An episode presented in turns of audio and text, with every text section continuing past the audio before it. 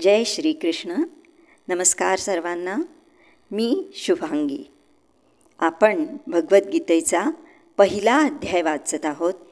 त्यातील पंधरा श्लोक वाचून झाले आहेत. आज आपण श्लोक क्रमांक सोळा ते वीस बघणार आहोत. संजय आपल्या दिव्यदृष्टीने महाराज धृतराष्ट्रांना कुरुक्षेत्रावरील प्रत्यक्ष परिस्थितीचं वर्णन सांगत आहे. श्लोक क्रमांक सोळा सतरा आणि अठरा आपण एकत्र वाचणार आहोत. अनन्तविजयं राजा कुन्तीपुत्रो युधिष्ठिरः नकुलः सहदेवश्च सुघोषमणिपुष्पकौ। काश्यश्च परमेश्वासशिखण्डी च महारथः। धृष्टद्युम्नो विराटश्च सात्यकिश्चापराजितः।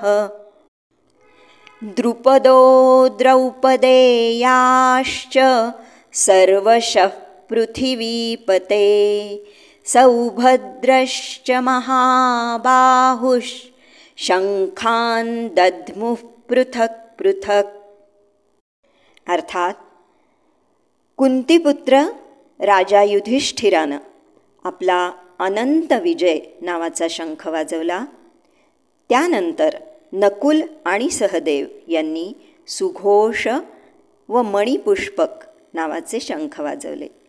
हे राजन महाधनुर्धर काशी नरेश श्रेष्ठ योद्धा शिखंडी दृष्टद्युम्न विराट अपराजित सात्यकी द्रुपद द्रौपदीचे पुत्र आणि सुभद्रेचा महाबाहुपुत्र व इतरांनीही आपापले शंख वाजवले.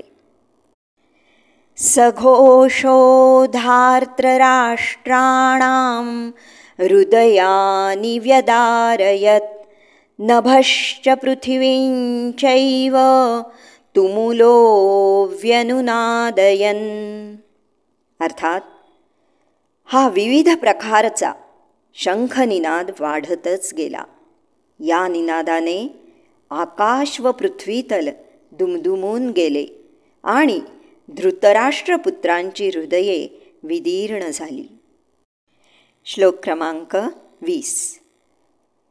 अथ व्यवस्थितान् दृष्ट्वा धार्तराष्ट्रान् कपिध्वजः प्रवृत्त शस्त्रसम्पाते धनुरुद्यम्य पाण्डवः ऋषिकेशं तदा वाक्यम् इदमाहमहीपते।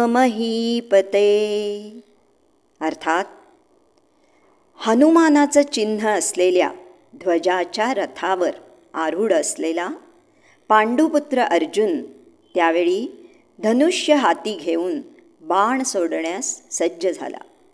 हे राजन व्यूहरचनेतील धृतराष्ट्रपुत्रांकडे पाहून अर्जुन भगवान श्रीकृष्णांना पुढील प्रमाणे म्हणाला. यानंतरचा भाग आपण उद्या पाहणार आहोत. तोपर्यंत जय श्रीकृष्ण.